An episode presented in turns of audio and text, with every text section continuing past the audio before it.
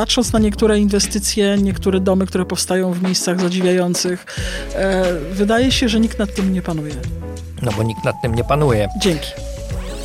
Czy ty masz jakieś takie w swojej głowie wyznaczniki dla ciebie takiego właśnie miasta przyszłości, czy też nazwijmy to inaczej, miasta ideału? 2050 rok to jest taki rok, w którym w Warszawie będzie klimat jak w Tbilisi.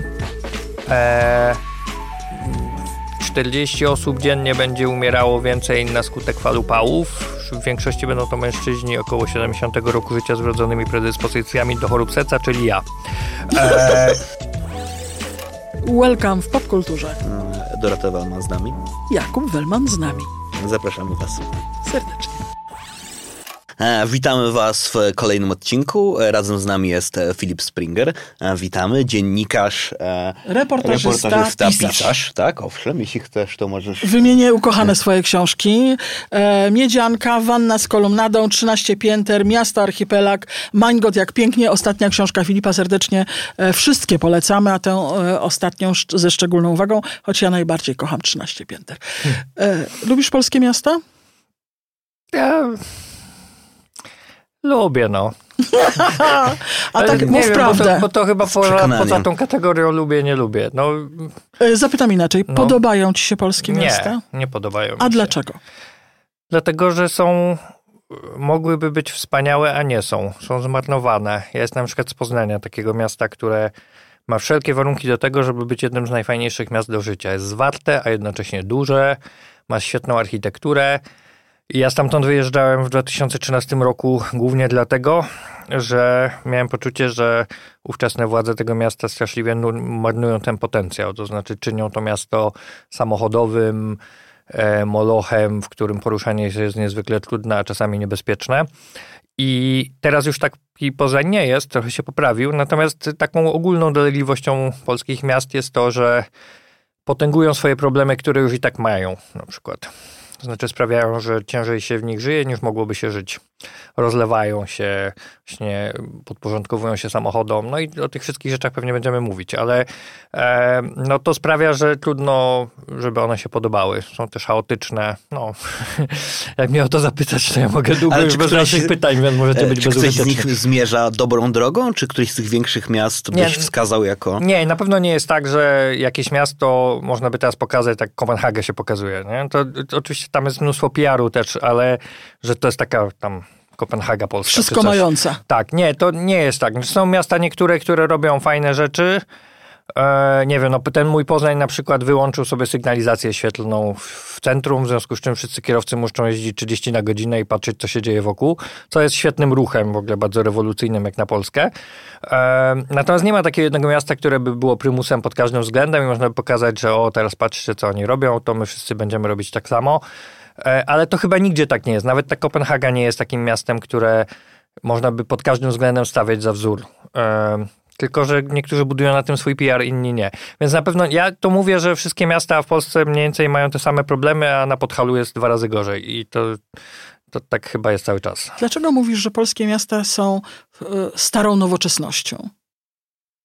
No bo to jest e, taka nowoczesność rozumiana jeszcze w tym paradygmacie modernistycznym. To znaczy, że kiedyś gdzieś tam, jeszcze przed wojną, a po wojnie to już zupełnie, wymyślono, że to moderniści wymyślili, że trzeba skończyć z tym, co XIX-wieczne miasto doprowadziło do patologii, czyli ciasnymi, ciasną zabudową kwartałową na wąskich ulicach, które są zatłoczone wtedy jeszcze wozami i innym sprzętem, teraz samochodami, i że trzeba to wszystko w ogóle wymyślić na nowo. I ta modernistyczna nowoczesność, czy w ogóle modernizm, wprowadziła nową wizję miasta, która zakładała szerokie ulice i budynki, tak zwane maszyny do mieszkania, które płyną zieleni i które się wynaturzyły w stronę tego, co znamy dzisiaj pod nazwą blokowisk.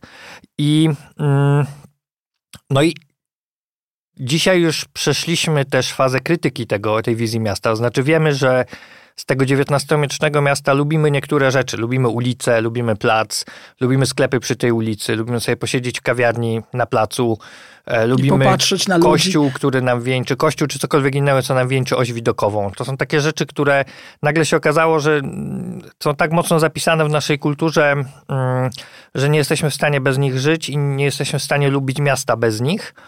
E, no więc to już wiemy, że, że to lubimy i że raczej w tym kierunku idziemy, a jednocześnie zostały nam po tym modernizmie takie elementy właśnie jak wiara w to, że wszędzie się da dojechać samochodem w tym mieście, albo że można strefować miasto funkcjonalnie, to znaczy, że tu będziemy pracować, tu będziemy mieszkać, a tu będziemy robić zakupy i to się nie spina. Mm, I teraz, jak mówię o tym, że one są y, nowoczesne, są starą nowoczesnością, to mówię o tym, że cały czas dzisiaj się modernizuje miasta, często w tym duchu e, tej nowoczesności, która jest w tych książkach z lat 60., 70. To znaczy, jak się buduje metro w Warszawie, to w sumie powinno się nad tym metrem zrobić park tak. albo wąskie ulice, a nie dwupasmówki. Nie? Czyli jakby jest ta modernizacja, no bo jest metro, ale jednocześnie na górze odbudowuje się to, co jest tym fetyszem z lat 70. Znowu Poznań, w Poznaniu jest takie duże rondo, Kaponiera się nazywa. Och, stała prze, trwa, przebudowa tak, trwała 6 lat. Dłużej niż e, jego budowa trwała oraz e, miało być wybudowane na Euro 2012, a nie zdążyli na Euro 2016. Ale mniejsza z tym. To rondo jest pozostałością po tych planach z lat 60., 70., że Poznań zostanie przecięty takimi wielkimi ulicami szerokimi, które na estakadach polecą. Jak ktoś jechał przez Chorzów tą trasą w kierunku tam dalej, to, to wie, że ta estakada leci pod, na wysokości drugiego piętra kamienic. No i w Poznaniu miało być podobnie, ale nie zdążyli. To znaczy zrobili rondo, zrobili kilka ulic, ale nie dopieli całej tej siatki, Reszty. bo im się pieniądze skończyły.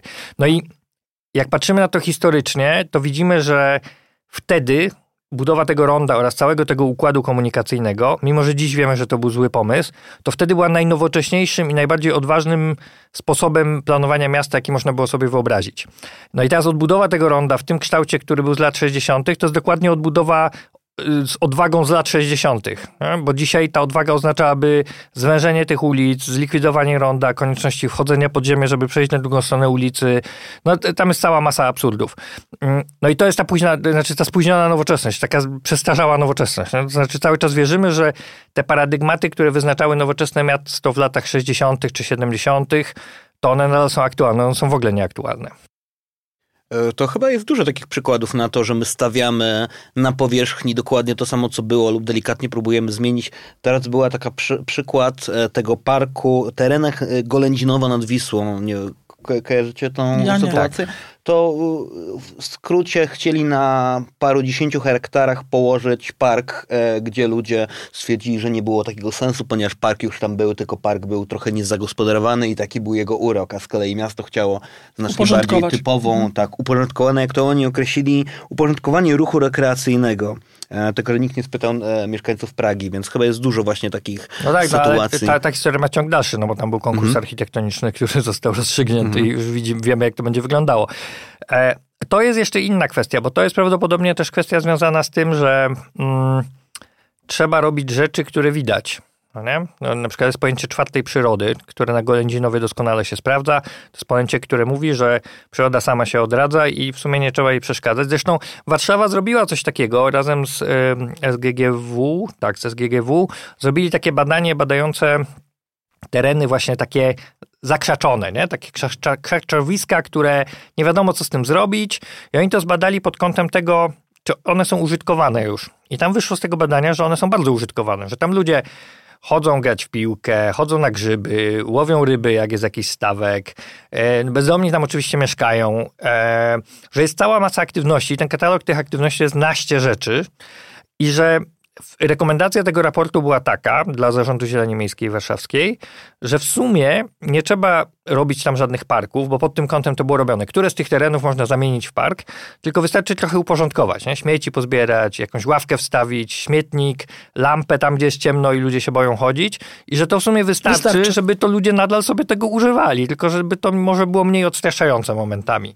Ehm, i to, I to było super mądre opracowanie tak naprawdę, no, ale na Golędzinowie nie poszło. No, na Golędzinowie się upadli, że będą budować park. Ja jeszcze wrócę do tej starej nowoczesności. W ogóle się nie przyglądamy temu, jak się zmieniamy. Robimy bardzo dużo ścieżek dla rowerzystów, a bardzo mało miejsc, gdzie osoby starsze bardzo się starzeje nasze społeczeństwo, gdzie osoby starsze będą starsze mogły zejść bez żadnego problemu albo zjechać. Myślimy o jednej grupie, na niej się nagle koncentrujemy, wszyscy dostali szału na temat rowerów, a cała reszta, przecież świat się bardzo zmienia. No jest takie pojęcie projektowania uniwersalnego, które mówi, że projektujemy dla wszystkich. Tak? To znaczy, że nie, nie, nie, nie definiujemy sobie jakichś konkretnych grup, które mają być teraz uprzywilejowane. No bo rzeczywiście jest tak, że teraz jest e, trochę większy hype na ścieżki rowerowe, w związku z czym się ich buduje dużo. Ja się cieszę, bo jeżdżę rowerem. Natomiast e, to projektowanie uniwersalne to jest takie pojęcie, które zakłada, że każdy może się jakby czuć komfortowo Dobrze w tej czuć. przestrzeni. Oczywiście ono nie jest do zrealizowania wszędzie, bo na przykład można sobie wyobrazić, są takie pomysły, które mnie zawsze mrożą, że będziemy teraz przystosowywać do potrzeb y, osób z niepełnosprawnościami polskie góry. Nie? To, to jakby nie da się tego zrobić. Znaczy nie, nie, nie da się szlaków górskich przygotować dla wszystkich, bo jednak siłą rzeczy byłaby to taka ingerencja w ekosystem, która byłaby niekorzystna dla tego ekosystemu. No ale w przestrzeni miasta, Miast, która jest tak. jakby przestrzenią można to zaplanować. zagospodarowaną, można to zaplanować i to projektowanie uniwersalne, taką e, pionierką tego w Polsce była Halina Skibniewska, taka bardzo wybitna polska mm, architektka, która na sadach żoliborskich, ale też na Białołęce projektowała takie osiedla, które już miały, czy na Sadybie, uwzględnione te, ten parametr tego, że to miało być uniwersalne dla, dla każdego. A e, podasz jakiś przykład, proszę? No, bo ta, to nie są okolice, w których często bywam, więc w jaki sposób one były przystosowane no, właśnie pod każdego? No na przykład w taki sposób, że tam yy, nie ma podjazdu, znaczy nie ma mhm. schodów, tak? Czy jakby da się wejść na pierwszy poziom, tam mieszkania dla osób z mhm. niepełnosprawnościami były na parterze, e, też żeby ograniczyć koszty budowania mhm. tam wind i tak dalej, i tak dalej. W związku z czym e, były rozwiązania, które sprawiały, że przynajmniej dla, pe dla pewna pula mieszkań była dostępna dla każdego. Mhm. E, to było oczywiście jeszcze w, w, świetle tego projektowania uniwersalnego rozumianego dzisiaj dosyć koślawe, tak? Znaczy dzisiaj pewnie by nie spełniało standardów projektowania uniwersalnego, natomiast trzeba pamiętać, że to nie jest takie coś, co przyszło do nas z Unią Europejską, tak? Tylko, że w latach 70. polscy architekci Było. już w taki sposób y, zaczynali myśleć. E, to obniżenie y, poziomu ulicy do zjazdu przy przejściach, takie proste rzeczy. My o tym zapominamy, o prostych bardzo działaniach. Ale bo to wynika z tego, że ja kiedyś byłem na takiej konferencji strasznie dużo płacili, więc pojechałem. E, miałem powiedzieć, czy polskie miasta są w lidze, w ekstraklasie europejskich metropolii. Ale I nie skrytykowałeś. Ale nie powiedzieli, Oczywiście. czy mam powiedzieć, że są, czy że nie są. Więc ja powiedziałem, że nie są i podawałem przykłady y, na ten temat. Mm, nie I... wiem, czy organizatorzy byli zadowoleni. Chyba nie byli, bo zaraz potem wyszedł wiceprezydent miasta, które organizowało tę konferencję i chcąc rozładować trochę ponury nastrój, który wprowadziłem, powiedział, że a, wiecie państwo, a mnie te rowery, mnie to jeżdżenie na rowerze to strasznie nudzi, że po 15 minutach jest znudzony. Ja sobie wtedy pomyślałem, oczywiście jego prawo, no można się nudzić jeżdżąc na rowerze, ja się nudzę biegając, e, ale pomyślałem sobie wtedy, że ten, tam jest sześciu prezydentów Kopenhagi, oni mają trochę inny system, no, ale taki zarządzający Kopenhagą buduje te ścieżki rowerowe nie dlatego, że mu gazeta jedna czy druga ciosa kołki na głowie, że ma budować ścieżki rowerowe, tylko że on naprawdę wierzy, i wie, nawet nie wierzy, tylko on wie, że rower jest najlepszym sposobem na poruszanie się po mieście, bo sam jeździ do pracy na tym rowerze. I ten budowlaniec, który na końcu kładzie te krawężniki, też przyjeżdża do pracy na rowerze, więc też wie, że to po prostu musi być nisko, bo jak będzie wysoko, to mu będzie dzieciak z fotelika wyskakiwał, jak będzie jechał do szkoły. W związku z czym robią to tak. A jakby my nie... Mm, te, te jest coraz lepiej z tym, to, to też trzeba powiedzieć, ale nie jest ciągle tak, że ci, którzy budują infrastrukturę, niezależnie czy to jest infrastruktura, dla, która ma być y, tylko rowerowa, czy ma być uniwersalna w szerokim rozumieniu, są, y, mają w swoim zasobie doświadczenie poruszania się w taki sposób po mieście. Tak? To znaczy, mogliby sobie zrobić ćwiczenie schodzenia z zamkniętymi oczami. oczami Przecież tak, są oczywiście. tego rodzaju rzeczy. E, albo się przejechać tym rowerem i, i zobaczyć. E, więc e, to, to jest częsty case też z tymi ścieżkami rowerowymi, że one się kończą nigdzie na przykład, albo kończą się na skrzyżowaniu w takim miejscu, że można tylko zginąć tam. Więc jakby um, i to, to są sytuacje, w których widać, że po prostu ktoś, kto to projektował i budował, nie, użytkuje. nie używa i nie będzie mhm. używał. A i tak, to rzeczywiście musi być duża różnica. Przepraszam, sorry, ty ja chciałam cię zapytać, czy w ogóle istnieje coś takiego jak to urbanistyczne planowanie miast w e, polskiej rzeczywistości? Bo patrząc na niektóre inwestycje, niektóre domy, które powstają w miejscach zadziwiających, e, wydaje się, że nikt nad tym nie panuje. No bo nikt nad tym nie panuje. Dzięki. No bo to jest najkrótsza odpowiedź. No, co kilka lat zwoływany jest e, Polski Kongres Urbanistów i na tym kongresie wystosowane są na koniec takie apele do władz o to, żeby w końcu zabrać się za planowanie przestrzenne w Polsce. I ja już nie jeżdżę na te kongresy, ale jak y, pracowałem bardziej w tych tematach, to jeździłem i nie mogłem wyjść ze zdziwienia, że oni naprawdę z taką, poważni panowie podpisują na końcu taki dokument, w którym apelują o uszczelnienie polskiego planowania przestrzennego i tak dalej, tak dalej. Teraz trochę to się tam pozmieniało, bo rzeczywiście te na przykład Studium Warszawy ogranicza dokładnie plany zabudowy e, i tam, gdzie można budować, a gdzie nie można budować, to się zaczyna pojawiać. Natomiast tak w takiej makroskali to się nie planuje tego. Znaczy wystarczy, ja już nie latam samolotami, ale e, jak ktoś, można sobie Google Street View użyć i zobaczyć mapę Berlina, taką satelitarną i mapę Warszawy no to mapę Berlina da się powiedzieć, gdzie się kończy Berlin palcem, pokazać. Tu się kończy miasto. A w Polsce, Warszawa się rozlała. W Warszawie się nie da powiedzieć, tak? No, znaczy są tam te kreski, które pokazują, że tu już jest tam, nie piaseczno, a tu Warszawa, ale rozlewanie się miasta jest faktem. No nie pomogły też dodatkowe przepisy uwalniające domy o określonej y, y, powierzchni spod planowania przestrzennego. To jest w ogóle taka ciekawa historia, bo już pomijając taki bardzo legislacyjny wymiar tego, który jest strasznie nudny, to jak sobie uświadomimy, czym jest taka spec ustawa, która wyłącza dom tam o powierzchni 35 czy tam 70 metrów z planowania przestrzennego, no to planowanie przestrzenne w swojej istocie służy najbardziej efektywnemu wykorzystywaniu ziemi. Nie? W sensie po to została stworzona ta nauka, żeby ludzie wiedzieli, gdzie mają stawiać domy, żeby te domy stały w najlepszym możliwym miejscu. No i teraz fakt, że ktoś wymyślił, że teraz wyłączymy z planowania przestrzennego jakieś domy, osiedla, cokolwiek innego, są tam różne możliwości zrobienia tego, żeby usprawnić proces zbudowania, to jest taka aberracja intelektualna, która zakłada, że wyłączenie tego z tego procesu sprawi, że to będzie miało większą wartość, tak? To znaczy, że będzie miało wartość, mimo że ten proces ma służyć temu, żeby to miało wartość. Mm -hmm. tak? To mhm. znaczy, że e, jakby państwo samo mówi, że to, co mamy, jest tylko takim udawaniem, że my mamy to planowanie przestrzenne, bo jak chcecie wybudować dom, to my wam pozwolimy wybudować poza planowaniem przestrzennym. Jakby ten dom sam w sobie miał wartość bez względu na to, gdzie stoi. No a każdy, kto kupował dom, albo budował dom, albo mieszkanie, to wie, że ważnym elementem jego wartości jest to, gdzie on stoi, tak? Y, jak stoi, w, nie wiem, w fajnej dzielnicy, w, która jest skomunikowana, ma wszystkie usługi, jest zielona i tam cała masa innych czynników, to będzie drogi. A jak stoi w polu, gdzie trzeba dojechać błotnistą drogą i nie ma nic, to będzie tańszy od tego w tej fajnej dzielnicy i nie ma znaczenia, jaki on ma standard. Jest tylko znaczenie tego, gdzie on stoi. Pozwolisz, że jeszcze zapytam, dopytam o tę peryferyjność. Czy to, żeśmy się rozlali, na przykład Warszawa, na te peryferie, oznacza, że miasto nie jest dla nas e, przyjazne i funkcjonalne? Nie, to oznacza, że. E, o Jezu, to, to, jest takie pytanie na 6 godzin. Mm.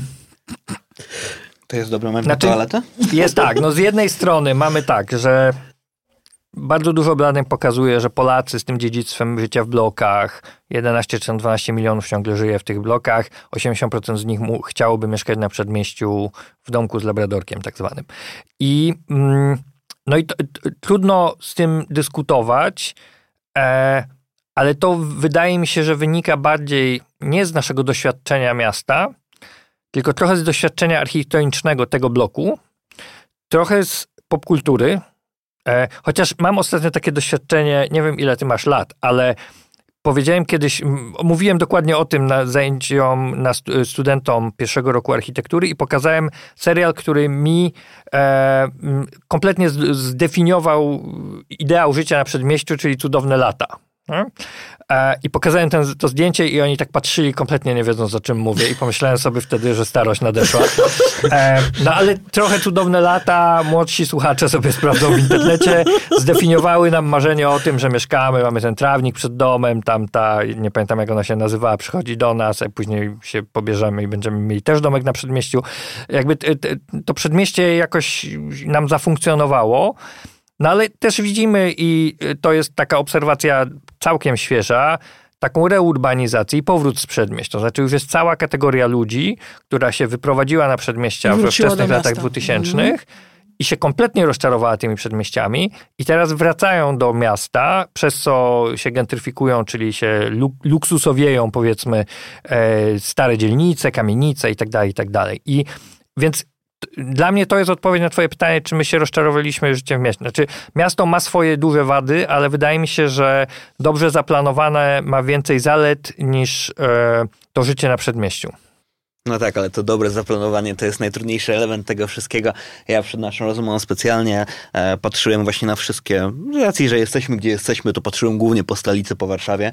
Patrzyłem na ten e, projekt tego, co ma powstawać na Placu Defilat, bo dużo było bardzo rozmów na temat tego, co ma powstać wokół Pałacu Kultury. I przy okazji natknąłem się na taki cytat, że od tych, którzy decydują, dyskusja o zieleni jest wzbogacająca, ale w mieście potrzebne jest również miasto. E, I to był komentarz dotyczący tego, że ten teren wokół Pałacu Kultury nie powinien być w całości zazieleniony, tylko powinny być też inne w ramach placu defilat strefy. Oczywiście nie mówili tutaj o parkingu znowu, ale mówili o tym, że musi być trochę powiedzmy betonu w zieleni. Tak to, tak to rozumiem. E, no, e, e, stwierdzenie, że w mieście musi być miasto jest stwierdzeniem, które traktuje w kategoriach strzelania sobie we własną stopę, tak? Bo moglibyśmy otworzyć ogromną dyskusję, dyskusję o tym, czym jest miasto. Miasto jest tak naprawdę takim materialno-społecznym tworem, który polega na napięciach. Tak? I te napięcia definiują w ogóle istotę miasta i zmienność definiuje istotę miasta. Tak? Jeżeli w mieście byśmy napisali coś na stałe, to jest właściwie możliwe tylko w totalitaryzmie. E, e, więc to jest jedna rzecz. Druga rzecz, i tu się s, e, spinają też dwa takie postulaty, które będą z biegiem lat, a już pewnie miesięcy też coraz bardziej i silniej wybrzmiewać. To znaczy, że ja się zgadzam, że w mieście musi być miasto, to znaczy, że musimy gęsto się zabudowywać, ponieważ e, musimy żyć gęściej niż żyjemy. Dlatego, że gęste miasto jest bardziej efektywne energetycznie, e, jest bardziej ekologiczne, jest może ciut mniej przyjemne do życia, jeżeli zrobimy to bez namysłu, ale mm, tak naprawdę wyjdzie nam na dobre. Na przykład powinniśmy już żyć w mieście, które ma węższe ulice, ponieważ dni słonecznych i upalnych będzie więcej, w związku z czym węższe ulice dają więcej cienia. cienia. E, powinniśmy żyć w mieście, które nie ma mieszkań z wielkimi przeszkleniami, bo będzie trzeba chłodzić sztucznie, a nie naturalnie. E, to są wszystko rzeczy, które sprawiają, że musimy dogęszczać miasta. Jednocześnie musimy je dogęszczać w taki sposób, żeby mm, e, było dostatecznie dużo zieleni i wody, żeby one się chłodziły, te miasta, bo czekają nas bardzo ponure czasy. I w tym sensie, w tym zdaniu, które przytoczyłeś, jest dużo prawdy, ale nie tej, której prawdopodobnie chodziło e, temu, który to zdanie wypowiadał bo naprawdę defilat jest mnóstwo miejsca, żeby jeszcze coś postawić i mnóstwo miejsca do tego, żeby tam zazielenić, więc jakby jedno, drugie da, da sobie radę. To też stara wypowiedź, też była zarazem, ale wydawała mi się być taka trochę mówiąca o tym, jak to, oni na to To jest w ogóle patrzą. znamienne dla dyskusji o placu defilat i Muzeum Sztuki Nowoczesnej, że ta dyskusja zaczęła się mniej więcej wtedy, jak już położyli dach. Nie? Wcześniej były konkursy, były różne rzeczy, no, można było dyskutować, ale dopiero jak to wybudowali, to nagle się zaczęła wielka dyskusja. Ja konsekwentnie odmawiałem komentarza różnym mediom na temat, co ja myślę o muzeum, bo to już nie ma znaczenia. Tak? Znaczy, można sobie myśleć, co się chce, ale to już powstanie i będzie, więc już przestańmy o tym gadać. Są lepsze i gorsze dzielnicy? dzielnice, na przykład w, w, w, Warszawie? Czy ten podział jest ostrzejszy niż był? Oczywiście, wystarczy wejść na jakikolwiek portal mieszkaniowy i zobaczyć ceny. I e, oczywiście, że tak, wszędzie, w każdym mieście są lepsze i gorsze dzielnice. E, mm, I to jest bardzo niebezpieczne. To znaczy, to, oczywiście to jest nie do uniknięcia też, tak? No, jakby nie ma miast, które mają wszędzie takie same ceny i w sensie taką samą jakość przestrzeni. Natomiast to, co wydaje mi się e, najbardziej niebezpieczne, to to, że jeżeli spojrzymy na te dzielnice, które są najlepsze, czy uchodzą za najlepsze, pomijając dzielnice domów jednorodzinnych, willi z dwudziestolecia międzywojennego i tak dalej, no bo to jest pewien rodzaj luksusu, który ktoś albo trafił, bo dostał w spadku, albo jest na tyle zamożny, mógł sobie kupić. Więc jakby to trochę odkładamy, ale mówimy o takich y, kwartałach zabudowy wielorodzinnej, to jeżeli spojrzymy na te dzielnice, które są najdroższe, uchodzą za najlepsze, najbardziej prestiżowe i przyjrzymy się standardowi, jaki tam jest, to nie wydaje się, żeby on był jakiś super luksusowy. Tak? No to jest trochę diagnoza tego, w jakich my warunkach żyjemy, tak? jakie metraże mamy do dyspozycji, jakie widoki za oknem i tak dalej, i tak dalej.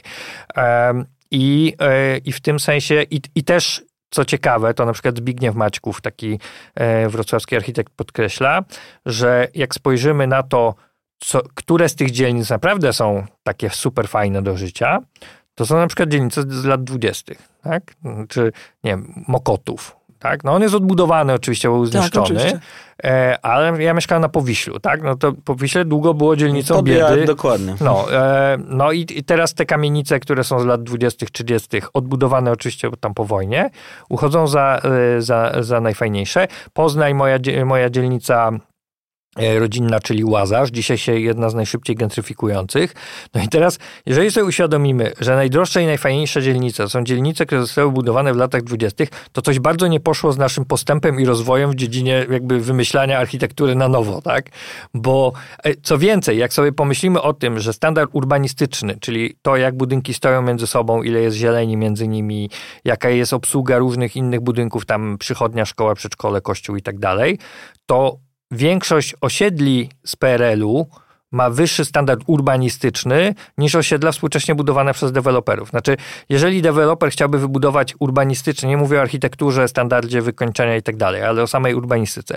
Jeżeli deweloper musiałby wybudować y, osiedle w takim standardzie urbanistycznym, jak takie y, przyzwoite, nawet nie wybitne, ale przyzwoite blokowisko y, w Poznaniu, Warszawie, Łodzi czy Wrocławiu, to to blokowisko byłoby, znaczy to osiedle byłoby premium. Tak? No, Ono miałoby standard premium, bo inaczej to by mu się nie spięło kompletnie. Więc jakby to, to też pokazuje e, pewien rodzaj no, takiego marazmu, w, jaki, w jakim się znaleźliśmy, jeśli chodzi o wymyślanie tych naszych warunków do życia.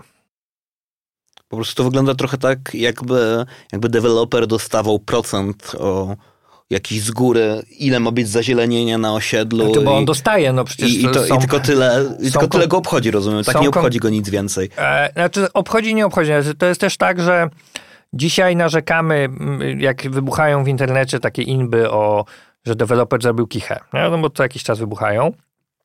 To one wybuchają już o inne rzeczy niż wybuchały 10 lat temu. 10 lat temu to były takie historie jak e, konik na sprężynce otoczony płotem jako plac zabaw, tak? E, Albo jakieś ściana w ścianę rzeczy budowane, m, jakiś koszmarny standard technologiczny i tak dalej. Dzisiaj już widać, że ci deweloperzy trochę bardziej się starają o to, żeby na tych osiedlach była zieleń, żeby tam się jakiś stojak na rower pojawił. E, Trochę bardziej o to dbają. Nie znaczy, że jest bardzo dobrze i że już jest super i że możemy sobie, mm, że jesteśmy danią, bo nie jesteśmy, ale jest trochę lepiej. E, ale y, oczywiście no, w planach miejscowych czy w warunkach zabudowy deweloperzy często dostają e, ile ma być powierzchni biologicznie czynnej, e, ile ma być miejsc parkingowych i tak dalej, i tak. To zresztą bardzo często jest później, m, są różnego rodzaju próby obchodzenia tego. Na przykład w Warszawie była taka bardzo śmieszna historia, w której miasto poszło na wojnę z deweloperem, za co bardzo szanuję miasto, ponieważ jest taki przepis, który mówi, że jeżeli miejsca są dla niepełnosprawnych, Tak, to to. można e, je zlokalizować trochę bliżej mieszkań i tak dalej, i tak dalej. W związku z czym deweloper na działce zrobił 70 miejsc dla niepełnosprawnych, e, no bo dzięki temu mógł ten parking zrobić zaraz pod oknami Blisko. ludzi. E, Na co miasto powiedziało, dobrze, pokażcie nam 70 mieszkań dostosowanych dla osób niepełnosprawnych, bo wtedy tych 70 miejsc ma sens. No i się zrobił kłopocik. E, więc e, to też są takie sytuacje, w których można się przeciwdziałać tym siłom, które no, chcą tak kapitalizować brzydko przestrzeń. Jeszcze cię chcemy bardzo, to jest e, stały obiekt naszej dyskusji, zapytać o rzekę. A, tak, E, Miasto oczywiście. i rzekę. Czy masz teraz wrażenie, że w naszym wypadku Warszawa wraca do rzeki, odwróciła się do niej znowu twarzą? W, e, tak, przy czym wydarzyło to się rękami i nogami mieszkańców. No, ja akurat pisałem Wannę z kolumnadą, czyli książkę, w której e, o tym opowiadam, w momencie, w którym właściwie dokonał się ten ruch, w którym ludzie nie mając żadnej infrastruktury, bo teraz to Warszawa ma te bulwary, tam knajpy i tak dalej, i tak dalej, można sobie dyskutować o ich jakości, e, ale są, tak? No Jest taka przestrzeń, która ma tam zapraszać.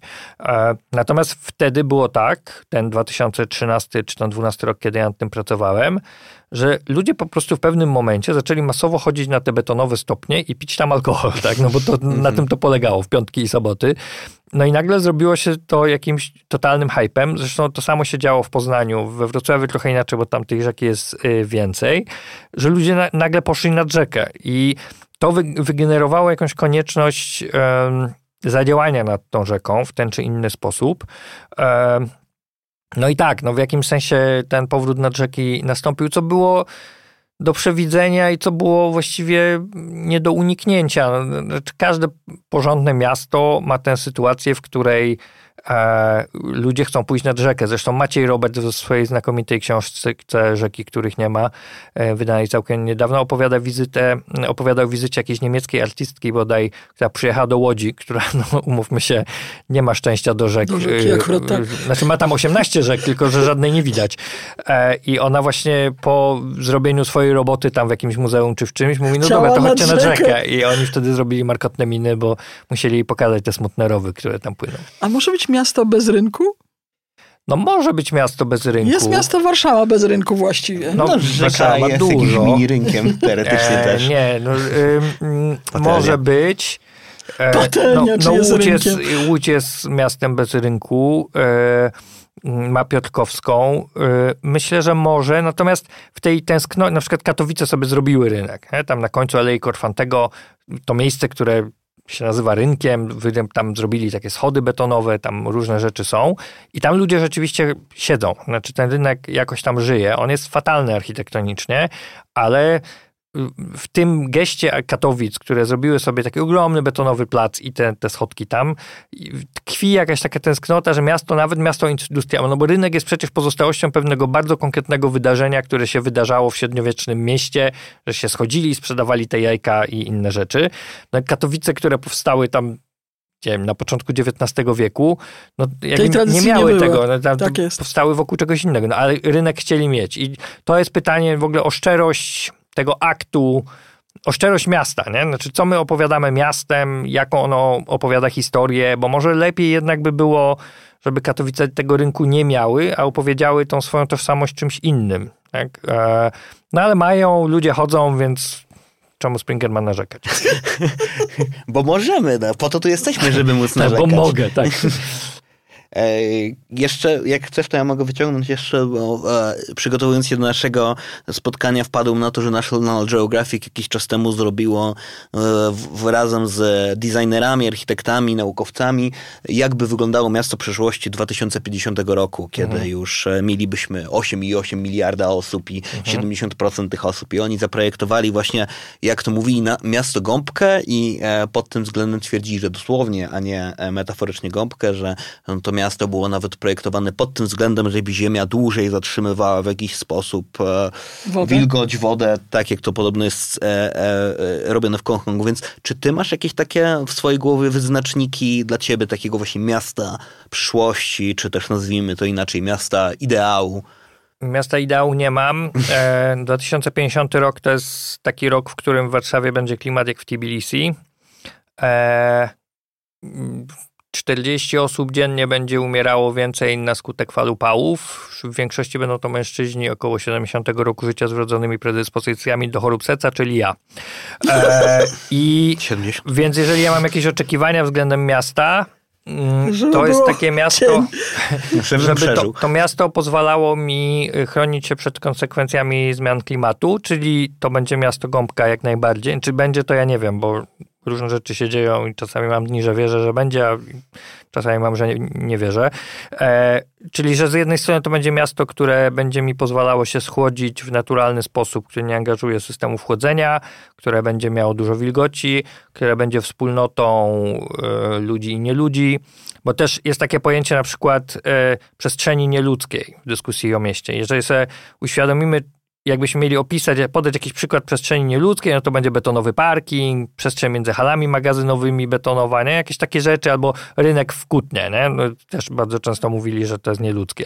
E, I teraz jak sobie uświadomimy, co jest komponentem tej przestrzeni nieludzkiej, to znaczy, że tam nie ma nieludzi, tak? Tam nie ma drzew, nie ma ptaków, nie ma pies się gdzie wysikać, no jakby nie ma nic, tak? Są tylko ludzie i samochody mogą być. Czyli przestrzeń nieludzka to jest tylko taka, tak naprawdę, w której funkcjonują tylko ludzie i nic innego.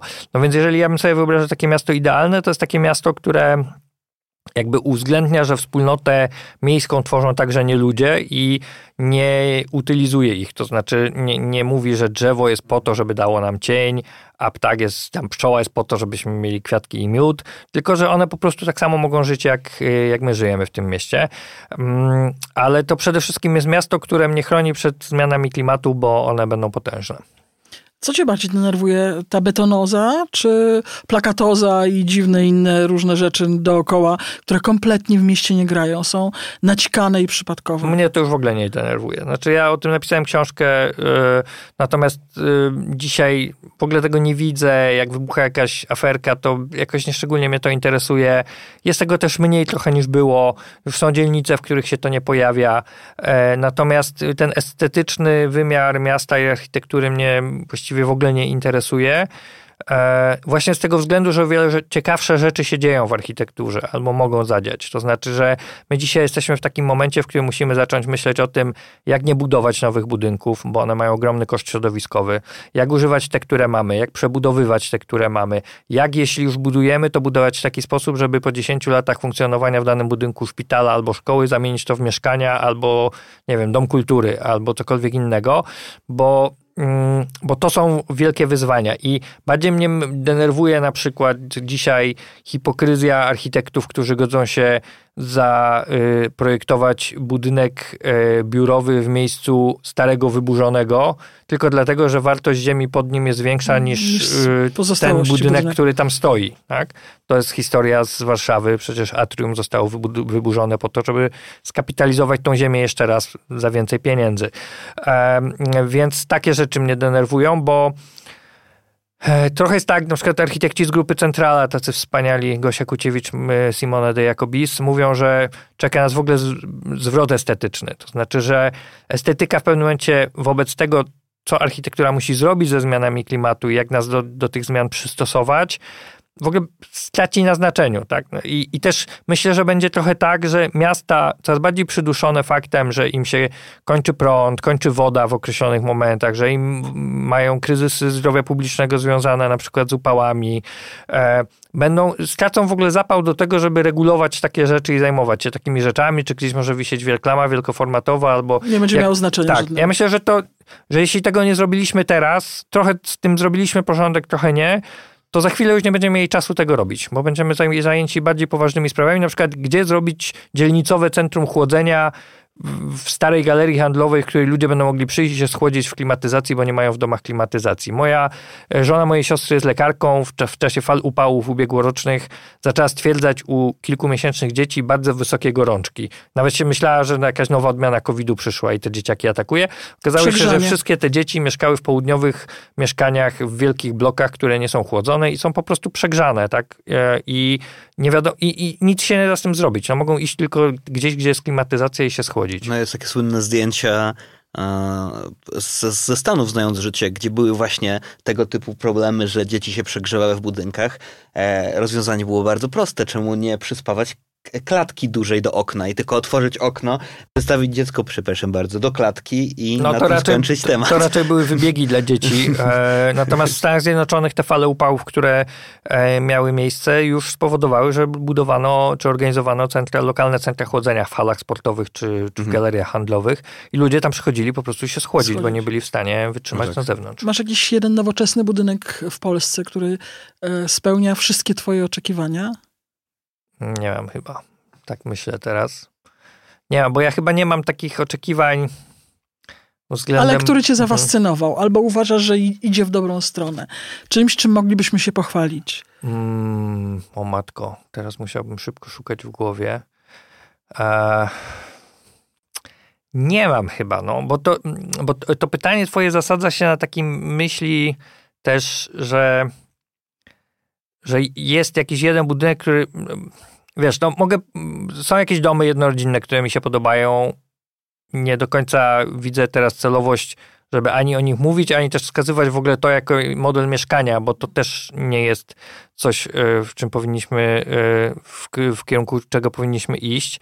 E, nie wiem, no, no są takie budynki, które, mm, które jakoś lubię, nie wiem, lubię Filharmonię w Szczecinie, tak? Także przez to, że jest bardzo kontrowersyjna. Tak? I także mimo tego, że na przykład pracownicy tego budynku nie mają okien w swoich biurach. No. E, więc trochę kłopot. E, mm, lubię budynki, które jakoś metaforyzują różne rzeczy. Na przykład Teatr Szekspirowski w Gdańsku, który uważam, że wcale nie musiał powstawać i powstał trochę na fali tego wydawania pieniędzy z Unii Europejskiej, ale sama taka przygoda obcowania z tym budynkiem jako miniatury miasta, która jednocześnie opowiada coś o, e, o historii tego miasta, jest to ciekawy koncept, tak? Ale bardziej na takie budynki, które są na wiele sposobów mm, kontrowersyjne, bo w architekturze najfajniejsze jest to, że one, ona opowiada, potrafi opowiadać swoim językiem bardzo złożone historie. Tak? I, e, mm, I są takie budynki, które, których nie, nie mogę powiedzieć, że ich lubię, tak? ale lubię historie, które opowiadają. Nawet nie to, że je lubię, tylko że one opowiadają bardzo efektywnie te historie. Tak? Na przykład, Nawet jeśli ona nie jest dobra. E, budynek Witkaca w Alejach Jerozolimskich, czy bardzo luksusowe centrum handlowe, to jest taki budynek, którego nie znoszę, ale jednocześnie, który niezwykle efektywnie opowiada historię polskiego kapitalizmu. To jest taki czarny Mercedes zaparkowany w poprzek chodnika, bo mogę, tak? Bo co mnie tam obchodzi, że będę miał mandat za 5 stów? Nie? No jakby zapłacę. No, nie mogę wziąć chyba lepszego nie? przykładu naprawdę niż Witkac. Takie mam e, wrażenie. I w tym sensie to, to jest budynek, który fajnie coś mm, który coś pokazuje, tak? który niesie za sobą opowieść. Ja nie lubię budynków, które może są e, jedno, jednoznaczne w swojej wypowiedzi tak? Albo jakieś takie prostackie. Nie, nie lubię prostactwa. A jakbyś miał jakieś mhm. miasto wybrać, w którym byś chciał mieszkać? No, już było trochę takie ponie, pokiedy, poniekąd ja już o to pytałem. Ale w Polsce? Ulubione Gdzie chcesz? Filipa chyba Wy, nie wybie, Wybierz y, w Filipie miejsce na świecie, w którym byś chciał to mieszkać. ja bym w Niemczech chciał mieszkać. Nawet nie w tej Kopenhadze. Ja spędziłem dużo czasu w Kopenhadze pracując tam nad książką i uważam, że Kopenhaga, czy w ogóle Dania jest taki fake, tak? Znaczy fajnie być wzorcowym miastem i wzorcowym ekologicznym krajem, jak się jest jednocześnie najbogatszym krajem na świecie. Nie? I Skandynawowie... Jest łatwiej. Tak. E, natomiast Niemcy z całą masą problemów swoich, które mają też e, z integracją, z e, wykluczeniem, z rozwarstwieniem, no, z różnymi rzeczami, e, ja lubię niemiecki pragmatyzm i nawet nie Berlin, bo Berlin jest koszmarny do życia, jeśli chodzi o koszty i tak dalej. Natomiast lubię niemiec, niemiecki, niemiecką przestrzeń, e, więc pewnie bym chciał mieszkać gdzieś w Niemczech. Bardzo podziwiam Niemców za to, jak oni sobie racjonalnie organizują tę przestrzeń. I tym niemieckim wątkiem skończymy. Niemiecką mniejszością kończymy. E, teorie spiskowe będą dobre, jak skończymy niemieckim wątkiem. Bardzo Ci Filipie dziękujemy, dziękujemy za spotkanie. Bardzo. To był zaszczyt Cię gościć. Naprawdę. Dziękuję bardzo. Dziękujemy bardzo serdecznie za rozmowę.